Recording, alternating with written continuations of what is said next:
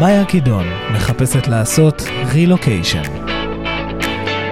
שלום לכולם, אני מאיה ואני מנחה את הפודקאסט רילוקיישן. איתנו היום נמצא רועי שרון. רועי שרון בוגר אוניברסיטת אינציאד שבצרפת, ונדבר איתו היום על חיי היום-יום באוניברסיטה, אה, על היום שאחרי, על שינוי קריירה, ונשמע את הפרספקטיבה שלו על האוניברסיטה. נשמח שאם אתם אוהבים עד עכשיו את הפרקים שלנו, שתשלחו לחבריכם, ושתעקבו אחרינו באפליקציית הפודקאסטים, אם זה אפל פודקאסט או בספוטיפיי, ותשלחו לחבריכם. אה, אז אנחנו פה עם רועי שרון, היי רועי. היי. מה שלומך? מעולה. כיף להיות פה. כיף שבאת. אה, אני מתרגשת לשמוע על האוניברסיטה, עד עכשיו באמת התעסקנו גם הרבה באוניברסיטאות אה, בארצות הברית, ובעצם עכשיו זאת האוניברסיטה הראשונה באירופה שאנחנו מתעסקים איתה. אה, אז אנחנו קודם כל נשמח להכיר אותך, אז מי אתה רועי שרון? אז היי, רועי, בן 30 בדיוק מלפני שבוע. תל אביבי גם במקור, גם היום חי בתל אביב עם בת זוג, שגם הייתה איתי בלימודים. עובד בהייטק, חברת Cymulate, חברת סייבר התקפי. זהו, פחות או יותר. בתור מה אתה עובד בחברה? היום אני director of product management, נמצא בתחום של ניהול מוצר כבר חמש שנים, גם עוד לפני התואר, וגם וגם עכשיו בעצם בתפקיד ניהולי. כן, מוביל את המוצרי, מוביל קו מוצרים בתוך החברה. מגניב. ומתי חזרת לארץ בעצם אחרי התואר? אני כבר בארץ חמישה חודשים, סיימ, התחלתי בספטמבר 2021 וסיימתי ביוני 2022. מגניב. אז הגעתי ביולי ככה. עכשיו, מתי החלטת לעשות את ה-MBA? זה משהו שתמיד ידעת שאתה רוצה לעשות, או שזה משהו מהשנים האחרונות? אז במקרה הספציפית שלי, אני ידעתי שאני תמיד רוצה, תמיד ידעתי שאני רוצה לעשות MBA. ההחלטה איפה לעשות אותו, אם בחו"ל, בארץ, תוך כדי עבודה, או ממש לעשות את הניתוק המלא הזה ולהתחיל ולעשות את זה במקום אחר, הגיע קצת יותר מאוחר, אבל אני ידעתי שתמיד איזשהו מסלול שאני רוצה לעשות. זה נראה לי טבעי, גם כי זה הבית שגדלתי בו, אבל גם כי פשוט ידעתי שאני רוצה קריירה של ניהול, אז זה פשוט הסתדר לי, לא היו שאלות בנושא. ואיך קיבלת את ההחלטה ללכת ללימודים באירופה באינציאד? אז ההחלטה הייתה בשלבים. ידעתי שאני רוצה, ידעתי ש-MBA בחו"ל זה איזה חלום, גם בגלל ה... שרציתי את ה-full experience, את הממש שנה של ניתוק, ורגע לא רק לעשות את זה בשביל לקבל את ההשכלה, אלא גם בשביל לקבל חוויה מלאה של לחיות בחו"ל, להיחשף לדברים אחרים, וגם איזשהו סטנדרט שבכל זאת בחו"ל יש דברים ש... שאין בארץ.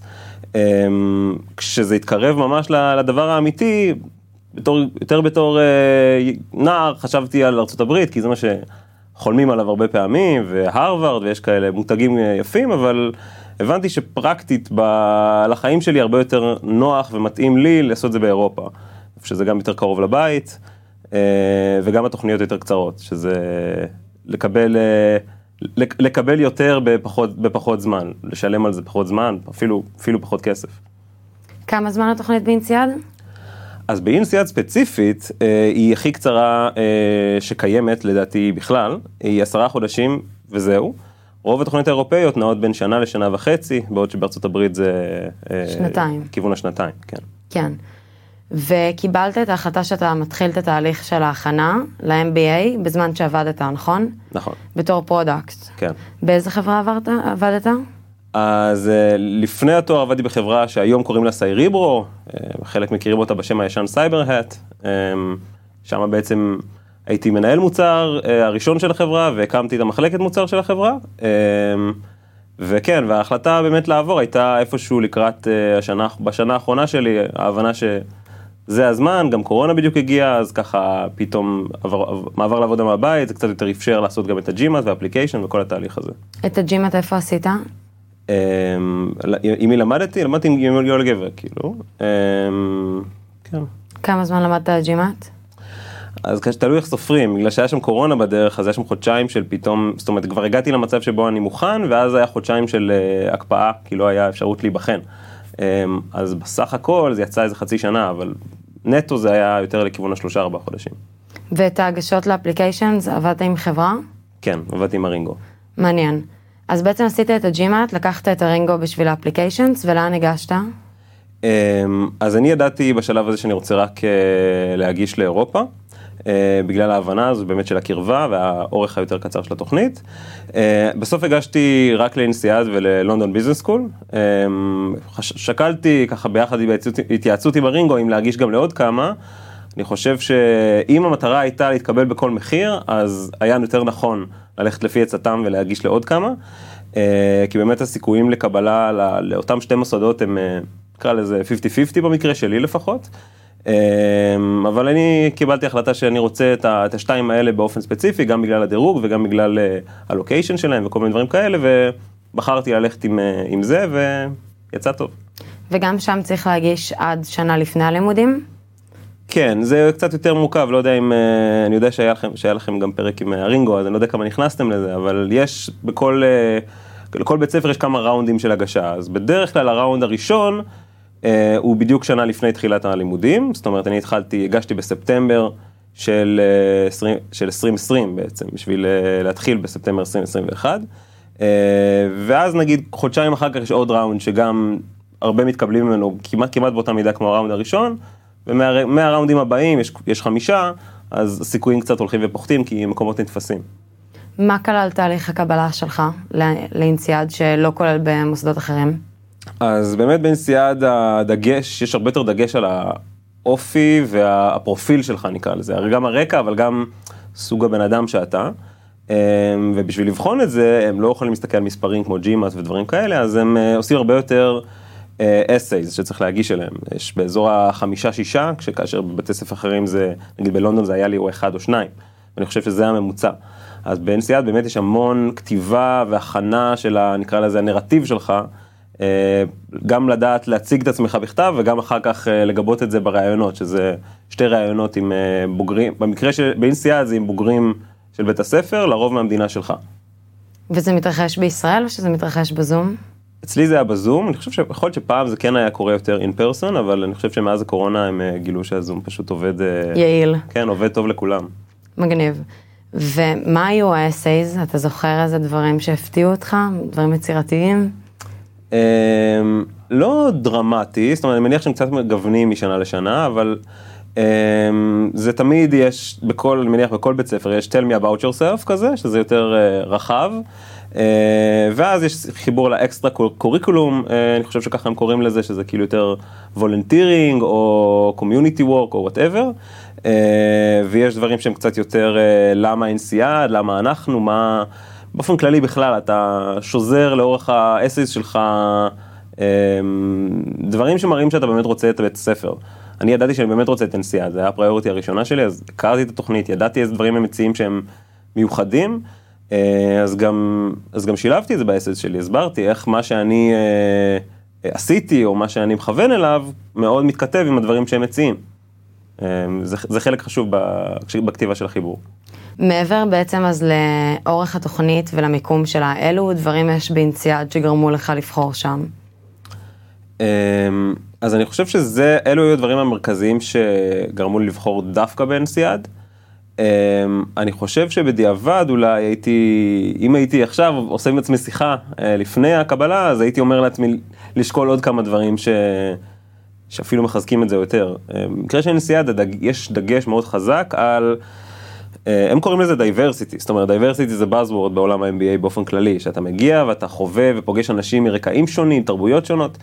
אה, זה buzzword בעולם הזה, אבל ב INSEAD לפחות אה, לקחו את זה מאוד מאוד לקצה, הם באמת מאוד מאמינים בזה. החוויה היא כזו שמגיעים לכיתה ופוגשים אנשים באמת מ... המון nationalities שונים, לא זוכר את המספר, אבל אפשר להסתכל בדוחות שלהם, אני חושב שזה באזור ה-70. אמ, וגם מרקעים מאוד שונים, זאת אומרת אנשים שהיו בין אם זה בהייטק, אגב אנחנו רגילים שהייטק בישראל זה כל אדם שני נמצא בהייטק אבל שם זה לא כזה דבר נפוץ, אמ, אבל גם מ consulting ו traditional industrial companies וכאלה, אמ, הרבה חבר'ה ב finance, זאת אומרת באמת נחשפים לדברים אה, ואנשים שמגיעים באמת ממקומות מאוד מאוד טובים, המון, המון אפשר גם ללמוד מהם וגם בסוף זה חוויה, רואים כאילו, אתה יודע, אה, סינים ויפנים עם התרבויות שלהם. נפגשים באותה כיתה עם הדרום אמריקאים ועם האירופאים ועם ישראלים אה, תקועים שם באמצע, ו, ו, וזה כיף, זה באמת חוויה. אה, זה הרבה יותר, הייתי אומר שבדיעבד אני נותן לזה הרבה יותר משקל ממה שמלכתחילה חשבתי ש, שאני אתן. כמה אנשים יש בכיתה? אה, אז פה זה קצת נהיה מורכב, כי זה ממש איך שהתוכנית מתנהלת, אבל כיתה זה מה שנקרא section, יש חמישה section ים במחזור. אמ, ו section מורכב מנגיד באזור ה-80 איש, give or take. אמ, בסוף זה לקחת את כמות האנשים במחזור ולחלק אותה בחמש, וכמות האנשים שבמחזור זה בערך, אה, בערך אה, בין 300 ל-400, מקווה שאני מדייק במספרים. הם מנסים שיהיה מגוון גם בתוך ה section ים, או שהם מחולקים נגיד לפי משהו, לפי finance, consulting, הייטק? הכי מערבבים בעולם, זה בדיוק העניין של ה diversity. יותר מזה, זה משהו שאני לא יודע אם קיים בבתי ספר אחרים, אמ, וגם אם כן, לא יודע כמה זה עד כדי כך קיצוני כמו באנסיאד, בתוך ה section אתה מחולק ל study groups, לא אתה קובע אותם, קובעים אותם עבורך. study group של חמישה, אז זה יוצא בערך באזור ה-15-16 study groups כאלה, אמ, ובתוך ה study group נדיר מאוד שיהיו שני אנשים מאותו מדינה, זאת אומרת, אני כמעט לא ראיתי את זה, אה, נדיר שיהיו שני אנשים מאותה industry. אמ, ובאמת רואים את הערבוב הכי חזק שיש אה, בתוך, ה, בתוך ה group שלך, ואז זה מגניב, כי א', אתה נחשף בצורה הכי מהירה ומיידית לאנשים ש, שאתה עכשיו איתם בארבעה חודשים הראשונים לפחות, ה study אה, group זה עושים הכל ביחד. מגישים דברים ביחד, הפרויקט סיום הוא ביחד, סיום של, ה, של קורסים מסוימים, אמ, זה המון שעות ביחד. אה, ואתה נחשף לדבר הזה, גם אין, אין, זה מהר מאוד מורידים את המסכות, כי אתה, אתה, אתה, עם האנשים האלה הרבה זמן מהיממה שלך ונהיים חברים. אה, אז זה ממש מגניב. אה, וגם cross section זה מנסים לערבב כמה שאפשר, בסוף יש nationalities מסוימים שיש מהם הרבה יותר מאשר אחרים, ולכן בסוף יוצא שלמשל הודים יהיו איתך הרבה ב section, לא משנה באיזה section נפלת, או סינים, פשוט בגלל. אגב, הכמות אנשים, האחוז שמתקבלים הוא מאוד קטן מכל ה nationalities, אבל פשוט כמות המגישים במקרים של ה nationalities האלה הם מאוד גדולות, אז יוצא שבסוף אה, יושבים איתך יחסית הרבה בכיתה, אבל עדיין זה מאוד מאוד מגוון, מאוד מגוון. ה study group הזה זה ממש מעניין, כי לא שמעתי את זה עד עכשיו בעוד מקומות. זה אנשים שאתה רץ איתם את כל הקורסים, אה, אמרת ארבעה חודשים, אז אני מניחה שזה אחרי ארבעה חודשים מערבבים. אז זהו, אה, אז זה באמת קשור לאופן שבו התוכנית אה, בנויה, אני לא יודע אם בתי ספר אחרים בונים את זה בצורה כזאת מורכבת, אבל התוצאה היא טובה, הם עושים את זה טוב, אז אה, יוצא מגניב. תיתן לנו רגע בעיה, רגע את התוכנית. בדיוק, אז נעטוף לכם את זה רגע. זה, התוכנית היא עשרה חודשים, מורכבת מחמישה סמסטרים, אני עושה עם מירכאות כי זה לא סמסטר, זה סמסטר של חודשיים, הם קוראים לזה period.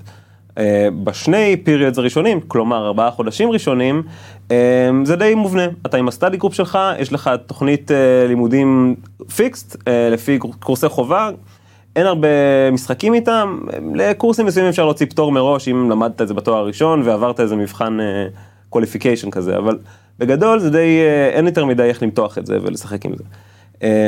מצד שני, מהרגע שהשני פיריודס הראשונים הסתיימו, זה משחק חדש לגמרי. אה, זה בעצם נותרו שלושה פיריודס, שזה יוצא חצי שנה, שכל כל פיריוד אפשר להחליט, לסטודנט יש המון חופש לעשות, אה, לבנות את זה איך שהוא רוצה, להחליט כמה ואיזה קורסים הוא לוקח, אין שום מגבלה, זאת אומרת, אם רוצים לקחת רק קורסים בשיווק, אפשר לעשות את זה, אם רוצים לקחת תמהיל, אפשר לעשות הכל, אה, וגם אפשר להחליט כל סמסטר באיזה קמפוס עושים, כי זה משהו ש INSEAD הוא מאוד מאוד ייחודי ל INSEAD. שיש להם כמה קמפוסים ברחבי העולם, הם truly international אה, school. אה, יש סניף אחד, הראשי, שהוקם אי שם אה, במאה הקודמת בצרפת, ששם אני למדתי, ויש סניף נוסף בסינגפור. עכשיו, זה לא כמו חילופי סטודנטים, שכאילו אפשר להגיש ובזמנים מסוימים, לפי תקנים.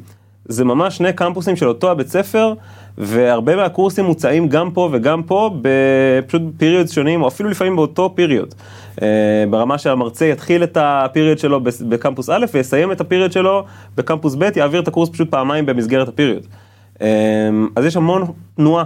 גם אם את אפילו בוחרת, כמוני למשל, להישאר כל התוכנית בצרפת, אנשים יבואו וילכו מסינגפור וממקומות אחרים. אמ, אז הערבוביה הזו כל הזמן קורית, גם כי ה section ים המקוריים כבר מפורקים בשלב הזה, אתה בעצם, אה, כל סמסטר מוקצה לסוג של section חדש, ואנשים הם חלק שהגיעו עכשיו מסינגפור, חלק עזבו וחזרו, ובנוסף לזה יש גם exchange שקורה ב period מספר 4.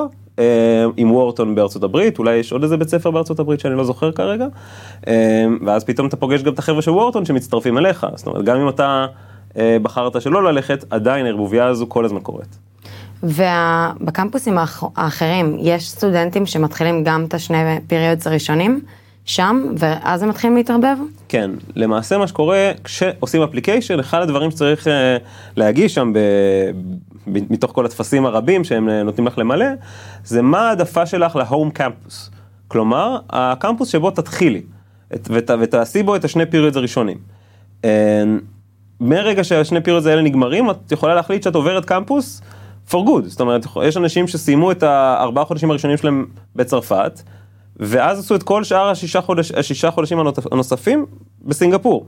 אין מגבלה על הדבר הזה כי זה אותו בית ספר, אז כל עוד יש איזשהו מיצוע עומסים הגיוני בין הקמפוסים, אז הם, הם זורמים עם הכל. וגם מיצוע עומסים הגיוני זה, אני צריך להגיד את זה בערבון מוגבל, כי במהלך הקורונה למשל, בגלל שבסינגפור היו הגבלות מאוד מאוד חמורות, אז הביקוש לקמפוס הצרפתי היה מאוד גבוה. בפועל כמעט כל מי שרצה, כל מי שאני מכיר שרצה, קיבל. לא באמת היו אנשים שנתקעו בסינגפור אם הם, אם הם לא רצו להיות שם. מצד שני, מי שכן נשאר, היה לו חוויה מיוחדת, הרבה יותר אינטימית, הכיתות היו יותר קטנות, גם חוויה. כן, מיוחד. כן. אתה חושב שיש סבירות יותר גבוהה להתקבל לאינציאד אם אתה מבקש שההום קמפוס שלך יהיה שונה? לא, לא. אין לזה שום חשיבות. אין לזה חשיבות. אז זה ממש מגניב השינויים האלה בין הדברים. אתה מכיר אנשים שזזו כל פיריד לקמפוס אחר?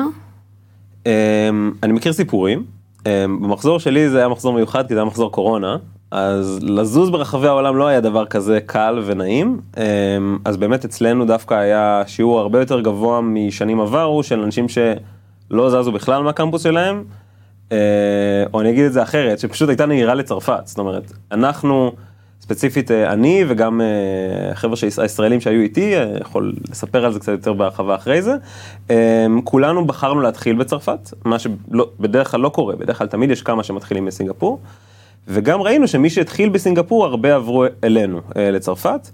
דווקא לקראת הסוף היה קצת נדידה בחזרה לסינגפור לאנשים שהיה להם קצת פומו ולא רצו להפסיד את החלק הזה, ולקראת הסוף גם ההנחיות טיפה הוקלו, אז, אז היו כאלה שעוד ניצלו את זה והלכו לשם. אבל בשנים עברו, כן, לגמרי, החוויה של להתחיל בצרפת, לעבור לסינגפור, משם לוורטון ולחזור לסיים בצרפת, סיפור אינסיאד קלאסי, ממש. ואיזה קורסים יש? כי אמרת שאפשר לבחור כאילו ממגוון מאוד רחב, ושאין מינימום או מקסימום. מה בערך הקורסים שאתה יכול לבחור? אז קודם כל זה לא מדויק שאין מינימום ומקסימום, יש לך, כמו באוניברסיטאות בארץ, יש מערכת של bidding, ופשוט יש לך סל של נקודות שאת יכולה לנצל, ואיזשהו cap של מינימום ומקסימום של נקודות זכות שמותר לך, את לא יכולה לעשות פחות מהמינימום, אבל גם מהמקסימום מעבר לזה את צריכה להוסיף כסף, או שאולי הם בכלל לא מאפשרים את זה. אבל מבחינת המגוון, כל הדיסציפלינות של MBA, זה פה אין, זה לא המצאה של INSEAD, זה מ finance ו accounting, דרך marketing, organizational behavior, יזמות וטכנולוגיה, יש להם אפילו משהו שהוא, אני לא יודע אם הוא ייחודי ל INSEAD, שהם קוראים לזה entrepreneurship and family business. זאת אומרת, אצלם הם לוקחים את היזמות מתוך מקום של אני בעל עסק, שזה נכון, אבל בארץ יזמות הולכת מאוד מאוד יד ביד עם יזם שהולך, מגייס הון ממשקיעים ומקים חברה, בדרך כלל חברת הייטק, from scratch. שזה סיפור שהוא גם רלוונטי בעולם, אבל בעולם יש גם את הקונספט של family business. אתה ה business owner בגלל שירשת את ה business ועכשיו אתה צריך לטפח את האימפריה. לא בהכרח אה, להקים עסק ממש מכלום, אלא להפך, לקבל עסק שעומד ואתה צריך עכשיו ללמוד לנהל אותו עם כל המשמעויות של הדבר הזה שאתה בסוף אה, בעסק משפחתי. אה, אז אצלם הם חיברו ביחד את האשכול הזה של הקורסים וזה נותן אה, גם אה, דברים מעניינים, כי החברים לכיתה הרבה פעמים התחברו יותר לסיפור הזה, זאת אומרת הלא ישראלים, התחברו הרבה יותר מהר לסיפור הזה מאשר לסיפור היזמי הישראלי ההייטקיסטי שאנחנו באים איתו. ולהפך, הם גם אה, אוהבים לשמוע וללמוד גם מאיתנו על החלק הזה. מה סוג האוכלוסייה והלייפסטייל שהם מביאים איתם? כי ברגע שיש את הכותרת הזו family business זה מצביע על אה, כיוון מאוד מסוים. אה, נכון, אה, זה גם נכון אה, באופן כללי גם לאנשים שהם לא family business, זה נכון לאוכלוסיית ה global MBA. אה, חבר'ה מאוד איכותיים, מאוד, אה, אני אף פעם לא אוהב, אני לא אוהב את המונח הזה, איכותיים, אה, אבל, אבל באמת יש תחושה של אנשים שהם, אה, יש עם מי לדבר, אה, יש המון ממי ללמוד. אני חושב שזה אחד הדברים, הזכרתי את זה קצת מקודם, של המשקל של האנשים שאיתך בתוכנית. לא הבנתי את המשמעות של זה לפני שנכנסתי עד הסוף. ה- הסיטואציה היא כזו שמגיעים לשיעור, גם המרצה מאוד טוב, ואני אוכל להרחיב על זה קצת, אבל, אבל מעבר לזה שהמרצה טוב ומעודד דיון בכיתה, הסטודנטים שאיתך באמת, חלקם ממש מומחים בתחומם. זאת אומרת, את יושבת ב- בשיעור finance ויש חבר'ה מה-investment banking הכי מובילים, investment banks הכי מובילים ב- באירופה או, ב- או בעולם, אה, לצד חבר'ה מקרנות מאוד מובילות ו-private equity, אה, והם נותנים insights מאוד מעניינים, מאוד רלוונטיים, נותנים סיפורים מהחיים, מהדברים שהם חוו בעבודה. אה, אני זוכר ככה סיטואציה שיושבים, ב... שאני יושב באחד הקורסים היותר מתקדמים של finance וככה מנסה לעקוב ב- ב- ב- בלחץ כזה, להבין את המשוואות וככה לפענח מה בדיוק המרצה מנסה להגיד לי ובעודי עושה את זה הוא נכנס לדיון עם אחת הסטודנטיות שיושבת לידי שהיא גם עבדה ב... אני חושב שזה היה בגולדמן סאקס או משהו כזה, אה, והם נכנסו לעומק של הדוגמאות, והוא אמר לה, כן, אבל במקרה הזה, המודל הזה משתמשים בו ככה, והיא אמרה לו, כן, אבל אנחנו השתמשנו בזה ככה, נכנסו שם לפרטים, ואני עדיין רק מנסה להבין בכלל, כאילו, איך קוראים, למ... מה המשמעות של כל המשתנים, וכזה מאוד basic, אז מצד אחד מאוד מאתגר, כאילו, איפה אני ואיפה אתם, אה, ומצד שני, זה מה שמעניין, זה מה שלומדים בסוף, מהסיפורים, מהדוגמאות, ולא בהכרח מזה שהבנתי איך הנוסחה עובדת. את זה, זה לי הרגיש ההבדל המשמעותי בין התואר הראשון שלי לתואר השני. אה, שאגב, התואר הראשון שלי היה בכלכלה ומנהל עסקים, אז לכאורה הייתי אמור לבוא כבר עם ידע ומנוסה, אבל אה, ההבדל בין התיאוריה לפרקטיקה. ומי המרצים? זה אנשים שהיו בשוק העבודה, זה אנשים שהם אקדמאים, הם למדו באינציאד. אז המרצים הם, קודם כל הם אקדמאים, זאת אומרת אנשים שיש להם, כל אחד מהם מוביל מחקר, אה, חלקם אפילו מפורסמים, זכו בפרסים, אה, או שפרסמו אה, ספרים מאוד מצליחים, חבר'ה באמת יושבים בכיתה עם אנשים מאוד, מאוד מרשימים, אבל אני חושב שזה קשור לעובדה שזה MBA, שזה לא אקדמיה קלאסית, החיבור לתעשייה הוא בלתי, בלתי נמנע. אז חבר'ה שבין אם הם מייעצים לקרנות או אפילו שותפים בקרנות מסוימות ובין אם זה חבר'ה שמייעצים לבורדים של קורפרטס ענקיים. גם צריך לזכור שהרבה מהקורפרטס האלה שולחים את המנהלים שלהם להכשרה באנסיאד של אקזקיוטיב MBA. אז גם החיבורים האלה בין התעשייה לבין המרצים קורים כל הזמן. אז נותנים הרבה, אז, אז גם מהם מקבלים הרבה תובנות, בין אם זה מהם עצמם ובין אם מהרבה מרצים אורחים שהם באמצעות הקשרים שלהם מביאים לכיתה ופתאום יש, מוצא את עצמך בהרצאה של מנכ"ל חברת אנרגיה, אחת הגדולות באירופה, מספר לך בהתרגשות על, ה, על הפרויקט sustainability ו innovation שלהם, שהם מריצים עכשיו בחברה ומגלגל מיליונים אם לא מיליארדים. אז בעצם יש את הקורסים המרצים ואז גם יש הרצאות אורח בתוך הקורסים. ואיך נראה היום? ממה הוא מורכב? באיזה שעה אתה מתחיל? נגיד היום. אז גם פה יש המון גמישות. כל סטודנט בונה לעצמו את מה שנוח לו. זה מתחיל מקודם כל כמה קורסים אני בוחר לקחת בכל פיריוד. אני מדבר על הפיריוד שלוש ואילך. אפשר להחליט שמסדרים את זה בצורה יחסית even ואפשר להחליט שמכל מיני סיבות, בעיקר משיקולי חיפוש עבודה, מרכזים יותר בפיריוד אחד ומשאירים יותר לוס בפיריוד אחר. אז, אז גם פה, בתוך, ה, בתוך הסמסטר עצמו, היום, היום שלי נבנה לפי איך שאני בוחר את זה. אני יודע פחות או יותר מתי שיעורים קורים, גם הרבה פעמים שיעור אחד עובר כמה פעמים. כמו בארץ אומרים לך לא לעבור בין, בין, בין כיתות ואתה משתדל לעשות את זה, אבל בסוף, בסוף יש גמיש, הרבה גמישות אה, לעשות מה שרוצים. זאת אומרת, אם אני עכשיו יודע שבבוקר יש לי ראיון עבודה או פגישה או איזשהו אפילו משהו שקבעתי אה, לכיף שלי, לכיף עם סטודנטים אחרים, ואני יודע שבהמשך היום יש פה עוד פעם את השיעור הזה, אז אין בעיה. יש המון, זה מאוד, אה, מאוד תוכנית דינמי. כבקשתך בהקשר הזה. גרת בתוך המעונות של האוניברסיטה, או גרת בחוץ? איזה אפשרויות הם מאפשרים? אז צריך רגע אולי להגיד מה, איפה אינסיאד יושבת ומה מה ה settings מסביב לזה. אה, אינסיאד נמצאת בעיירה צרפתית קלאסית בשם פונטן בלו, אה, בערך שעה דרומית מפריז, דרום אה, מזרח. יושבת באמצע יער למעשה, יער פונטן בלו הגדול, בתוכו יש עיירה מאוד חמודה עם שאטו וכל כל מה שאתם מדמיינים ב- בעיירה צרפתית קלאסית, ואין מעונות, אז אתה ממש נטמע בחיי העיירה. אה, זאת אומרת, יש כל מיני סוכנויות של אה, מזכירות לסטודנטים, זה מאוד מסודר, אתה לא אבוד אל מול הבירוקרטיה הצרפתית, אבל once אתה עובר את, את התהליך קליטה, אתה מוצא לעצמך דירה בעיירה וחי את חיי העיירה. אז, אז בבוקר בסופר ל- ב- ב- או בתור לבולנג'רי, יחד עם הצרפתים שרוצים לקחת את הבגט שלהם, אתה שם, אה, מתמכר לבגטים וקורסונים, ממש נכנס לכל החוויה. אה, והקמפוס הוא, הוא, הוא מקום מרכזי, אבל לא, לא המקום היחיד שאתה מקיים בו את החיים שלך. אה, כי הקמפוס הוא איפשהו צמוד לעיירה, בדרך כלל מרחק הליכה, אה, אם בחרת דירה במיקום אה, קרוב לקמפוס, אה, ואז חלק מהיום את בקמפוס, אבל חלק מהיום את גם יכולה למצוא את עצמך ברחבי העיירה, או אפילו ביער מסביב, בפעילויות עם סטודנטים, או עם אה, בן בת זוג, משפחה, אה, תלוי... אה, הרמת לי להנחתה, אתה מדבר כאן על עיירה פסטורלית אה, שעה מפריז, אבל בסוף הרבה אנשים כן באים עם משפחה או עם בני זוג, והעיירה זה גם יכול להיות קונספט יחסית מאתגר לבן אדם שעובר למקום אחר, בגלל החוסר באפשרויות העסקיות מסביב. אז איך רוב האנשים התמודדו עם זה? אז לגמרי, זה באמת, נקרא לזה challenge שסטודנטים מתמודדים איתו.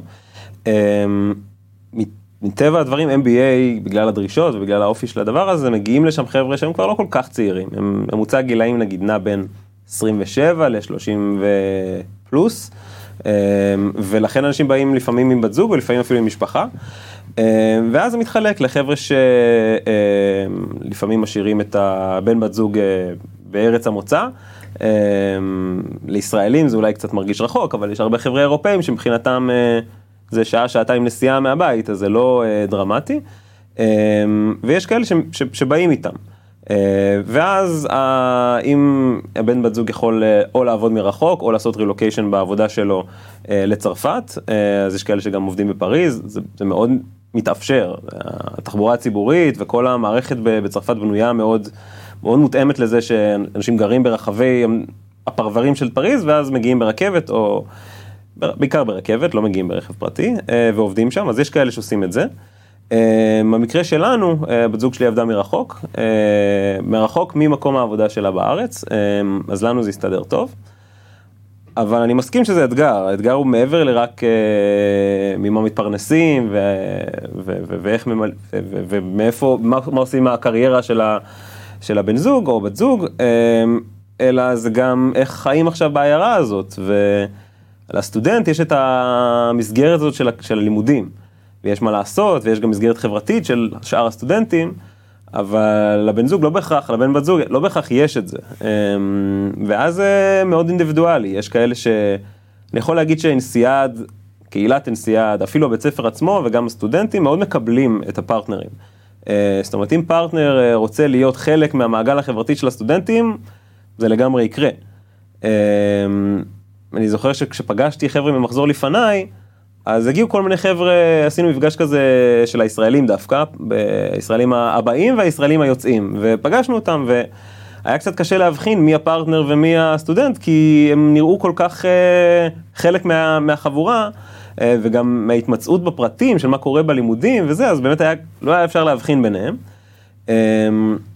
ואז, ופה אני אגיד שיש גם קהילת פרטנרים, זאת אומרת, הרבה באים עם פרטנרים בסוף לאנסיאד, אז...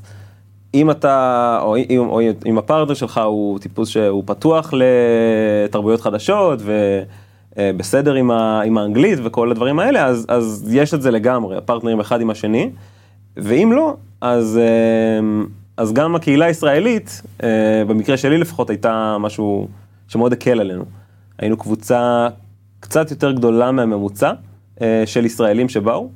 וגם אני חושב שהיה לנו מזל, היה לי מזל, אה, לי ולבת זוג שלי, שהמחזור שלנו ספציפית, הישראלים כולם, אה, כמעט כולם היו בני זוג וחלקם אפילו עם ילדים. אה, אז השילוב של גם היינו הרבה וגם היינו בעצם כפול שתיים כי כל אחד בא עם פלוס וואן ואפילו עם איזה כמה זעתותים אז ממש הייתה לנו קהילה קטנה שנתנה לנו תחושה של בית. אה, בתוך הכאוס הזה של חוויה בינלאומית ועיירה צרפתית ויש גם את הפינה הישראלית הזו שנתנה לנו איזשהו מקום כזה של comfort zone. הבני זוג יכולים להיכנס לשיעורים, נגיד והם רוצים? אמ, לא, זאת אומרת, בני זוג מוזמנים ומאוד אה, אה, גם בפועל, אה, זאת אומרת, הם גם מוזמנים בהגדרה, אבל גם באמת נותנים להם תחושה שהם מוזמנים ליהנות מכל מה שיש לקמפוס להציע. פרט לשיעורים, כי בסוף על זה את משלמת שכר לימוד, אבל אה, אם זה החדר כושר של, ה, אה, של, של בית הספר, שהוא ברמה טובה, אה, מקב, הפרטנרים מקבלים טאג כניסה, שכניסה לכל הבניינים זה עם כזה ברקוד, אז הם יכולים להיכנס חופשי, הם לא צריכים שיכניס, שנכניס אותם או משהו כזה. אה, גישה לספרייה, לכל הריסורסס של הספרייה, וגם כיף לשבת שם, כי בסוף היא מאוד מושקעת ויפה. אה, מרחבי למידה ברחבי הקמפוס, יש כאלה שהיה להם נוח לעבוד, ב, מי שעובד ברימוט, לעבוד מתוך הקמפוס, כי יש גם חדרים שאפשר להזמין אותם ולסגור אותם. אז, אז בהכל הפרטנרים מאוד וולקאמד, למעט הכניסה לשיעורים. מובן, ומבחינת השיעורים נגיד, הייתה לך איזה חוויה שאתה זוכר אה, צבעונית מעניינת כזו? משהו שונה ממה שהכרת עד היום? אז uh, כן, um, האמת היא ש... Um, אני אתחיל מזה שהשיעורים שתמיד הכי הרתיעו אותי זה שיעורי finance ו accounting. Uh, גם התואר הראשון זכרתי את זה כנושא סבוך ומתמטי וקשה לעיכול, ובדיעבד גיליתי ש... שזה הדבר שהכי עניין אותי דווקא בתוכנית. Um, בין היתר, מה שגרם לזה זה שהיו, המרצים שם באמת היו... Uh, מהשורה הראשונה ש... של התחום. Uh, כל שיעור, אם הזכרתי מקודם את אותו דיון שהיה בין המרצה לבין הסטודנטית, אז באמת כל שיעור לקח, ידעת איך זה מתחיל, לא ידעת איך זה נגמר, זה לא רק to stick with the textbook. Uh, וגם האופי, הכריזמה והאופן שבו המרצים מעבירים שיעור, גם הוא, היה לו איזה משקל. אז ספציפית בשיעור... שיעור חובה, אה, שיעור, קורס חובה מתקדם בפייננס, אה, corporate financial policy, אם אני לא טועה, זה הטייטל שלו. אה, היה לנו מרצה שהוא באמת, אני חושב שהוא היה המרצה הכי טוב שהיה לי בתוכנית, תחרות קשה, אבל עובדה שאני עדיין זוכר חלק מהשיעורים שלו, זה, זה כבר סימן. ו... והיופי בו שהוא היה, כמה שהוא היה מקצוען, הוא גם היה, נקרא לזה lovable, או הצליח להיות down to earth עם הסטודנטים, אז מה שהוא עשה במקרה של, אה, באחד הקורסים שלו, זה אמנם לא היה במחזור שלי, אבל זה משהו שהוא כזה אה, סיפור שעובר ממחזור למחזור, אה, זה שבסוף יש הרבה אירועים של התרמה וכל מיני דברים כזה, charity work שאפשר לעשות במסגרת הבית ספר, ובאחד האירועים עשו fundraising לאיזושהי מטרה חברתית, וזה היה סוג של bidding כזה, כל מיני, הסטודנטים מציעים כסף בשביל לזכות באיזשהו... משהו מגניב. והמשהו המגניב הזה היה שאותו מרצה ישיר ל, ל, בשיעור האחרון, אה, שיר ל, אה, לכיתה. אז, אה, וכולם כזה אהבו אותו, טיפוס מאוד, מאוד חביב, גם יחסית צעיר, אז... אז מישהו, אחד הסטודנטים קנה את זה, ואני, ויש אפילו סרטון של זה ב, ביוטיוב, אפשר לשתף אחרי זה עם, ה, עם המאזינים. נוסיף לכם בתיאור של הפרק את הקישור לסרטון של המורה המזמר. כן, זה בגדול, בלי לעשות יותר מדי ספוילרים, אני רק אגיד שהוא אה, מרצה רוסי, ש, ש, ששלף יוקללי, והתחיל אה, לשיר ולנגן בריטני ספירס. אה, אל מול קהל של אה, סטודנטים מכל רחבי העולם, שגם... הצטרפו לשירה, ואני חושב שבאמת אפשר לראות בסרטון הזה תמצית החוויה של אנסיאד, שבה הדברים הם גם מצד שני, מצד אחד מאוד מקצועיים, מצד שני גם מאוד uh, כלילים ואווירה בינלאומית, מין סיטואציה הזויה של סטודנטים מכל העולם שרים uh, עם לצלילי היוקללי בריטני ספירס במבטא רוסי. משהו שווה לראות. אנחנו לקראת סיום, אז אני אשאל שאלה שהיא גם טיפה קשורה ליום של אחרי, אבל היא בעיקר אם עכשיו היית חוזר אחורה בזמן, אילו דברים היית עושה גם בשביל שתהליך הקבלה שלך יהיה יותר טוב, וגם שתהליך הלימודים שלך יהיה יותר טוב? אז uh, אני חושב שבדיעבד uh, אני מבין את ה... עשיתי את זה, ואני בדיעבד מבין כמה זה היה חשוב, ואני ממליץ לכל מי שעכשיו לקראת התהליך הזה uh, לא לוותר על זה, זה ליצור קשר עם סטודנטים, uh, עדיפות לישראלים בעיניי, זאת אומרת, אם אתם ישראלים, אז עדיף, עדיף לישראלים שגם היו שם לפניך, שסיימו לאחרונה, uh, או אפילו כאלה שעדיין שם. Uh, ולשמוע מהם גם טיפים שימושיים, כי יש הרבה. אה, וגם אה, על החוויה ועל מה קורה. אה, אנחנו עשינו את זה כי היה חשוב לנו להבין מה המשמעות של הקורונה, מה, מה, מה ההנחיות, האם בכלל אפשר להגיע, האם, האם השיעורים קורים in person, שום דבר פתאום לא היה מובן מאליו. אבל תוך כדי השיחות, אז היה המון אה, דברים שפשוט טוב היה ש, שנדע אותם לפני, מבחינת לוגיסטיקה. מעבר לזה, עוד דבר שהייתי ממליץ זה להיפגש עם החבר'ה שהולכים איתך מהמדינה שלך ללמוד שם. אז אנחנו נפגשנו, כל הישראלים, לפני התוכנית אה, אפילו, אפילו פעמיים, אמ, גם להתגבש, גם... רגע לשתף כל מיני תובנות וטיפים אה, שימושיים, אה, בין אם זה ההורים שהתייעצו על הגנים ואיך מסתדרים שם, ובין אם זה אה, מי שמגיע עם בן בת זוג, אז איך מסתדרים לו ויזה ודברים כאלה. ומעבר ללוגיסטיקה זה נותן עוד, עוד איזושהי תחושת ביטחון של ביום הראשון ללימודים, בתוך כל הכאוס הזה, יש לי כמה פרצופים מוכרים, שאני יכול להעביר איתם את הצהריים, או יכול להיפגש איתם בערב, אני לא לגמרי אבוד. יש רשת קשרים אחרי זה מבחינת עבודות? נגיד חיפוש עבודה או אה, הקמת עסקים, אתה מרגיש שאינסיאד עד היום תומכת אותך? לגמרי. אמ, גם אם אתה חוזר חזרה לישראל וגם אם אתה בוחר לעשות אה, בעצם להמשיך קריירה באירופה או במקום אחר, קהילת הבוגרים, רשת הבוגרים של נסיאד היא פרוסה מאוד רחב בעולם בגלל הטבע של התוכנית שמביאים, מגיעים אליה אנשים מכל העולם, אז הם גם אחר כך מתפזרים בכל העולם, והיופי הוא שכל מקום שתרצה להגיע אליו, תמצא שם בוגר נסיאד שתוכל להרים לו טלפון, והתרבות של הבוגרים היא כזו שעוזרים ומשתפים ידע ורוצים לעזור אחד לשני, אמ, אז בין אם זה טיפ לאיך אני נכנס עכשיו לגיאוגרפיה חדשה ואיך אני מתאקלם בלונדון או בכל מדינה אחרת, אה, ובין אם זה איך אני נכנס לאינדסטרי חדש או לתפקיד חדש שעד עכשיו לא הייתי בו ואני עושה איזשהו סוג של career shift. אמ, לגמרי קיים ולגמרי נעזרים בזה. יש משהו שלא שאלתי שאתה היית רוצה להרחיב עליו או שהייתי צריכה לשאול? אמ, אם בזמן הקצר שנותר לנו אני חושב שאולי כדאי להגיד מילה על אה, למי זה מתאים ולמי זה אולי מתאים פחות. אמ, אני חושב שאני אישית הייתי ממליץ לכל אחד שרוצה לעשות חוויה של MBA ורוצה את המעבר הזה גם לחו"ל וטיפה להיחשף למשהו אחר, אמ, אבל כן הייתי מתאם ציפיות מראש. אה, אם אתה רוצה לעשות career shift ורוצה לעבור מהקריירה שיש לך עכשיו לסוג אחר של קריירה, אז אני חושב שאינסיאד באופן ספציפי הוא מאוד מתאים לזה. בגלל היכול, החשיפה הרחבה הזו לאנשים ולתרבויות ולגיאוגרפיות חדשות וגם לממש מקצועות אחרים שאולי לא הכרת מספיק אה, ויש המון פלטפורמה לעשות את זה. אה, לעומת זאת, אני למשל רציתי לעשות, אה, רציתי להישאר באותו industry ואפילו באותה מדינה שאני נמצא בה, אז אין פה איזה shift גדול בקריירה, רציתי בעיקר מה שנקרא to boost או to accelerate, ופה אני חושב שלי אישית זה, זה כן תרם. אה, זה כן תרם, אבל לא באופן שאולי חשבתי. אה, זאת אומרת, זה לא שאני בהכרח מרגיש את זה יום אחרי, מיד אחרי את ה impact, כמו שה career shifters כן מרגישים, כי הם מתחילים עבודה במקום חדש אה, ושונה.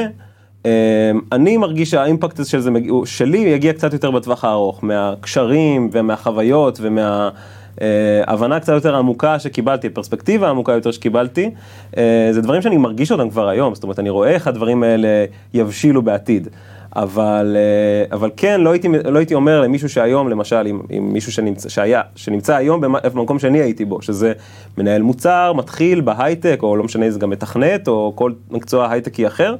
אה, אם אתה רוצה להישאר בנישה שלך, ההייטקיסטית הישראלית, אה, ואתה חושב שיום אחרי נסיעה תהיה במקום אחר לגמרי, אז זה לא בהכרח המצב. זאת אומרת, בכלל, MBA זו השקעה לטווח ארוך. זה לא משהו שהפירות שלו צריכים להגיע שנה, שנתיים אחרי. קרייר שיפטר ספציפית מרגישים את זה ממש מיד אחרי, אבל זה לא המהות. המהות היא באמת להסתכלות לטווח ארוך, מהקשרים שאתה בונה, מהפרספקטיבה שאתה מקבל, וגם חוויה לחיים. איזה סיום כיפי, תודה רבה שהוספת את זה. אה, ואני רוצה להודות לך שגם אה, הסכמת להשתתף אה, ולעזור למאזינים שלנו לקבל החלטה נבונה יותר, האם לגשת או לא לגשת ל-MBA, ואם כן, אז איפה? אה, ואני רוצה להזכיר לכם שאם נהניתם מההאזנה, אז אתם מוזמנים גם לעקוב אחרינו פה באפליקציית הפודקאסטים. אה, ואם יש לכם דברים נוספים שאתם רוצים, שהייתם רוצים לשמוע, אז אתם מוזמנים לשלוח לנו הודעה בטוויטר או בפייסבוק. תודה רבה שהצטרפתם אלינו היום. שבוע טוב. שבוע טוב, תודה רבה. זה היה עוד פודקאסט מבית טוקס, tokz.co.il. דרגו אותנו בספוטיפיי ובאפל פודקאסט ולחצו על כפתור המעקב כדי לקבל התראות על פרקים חדשים.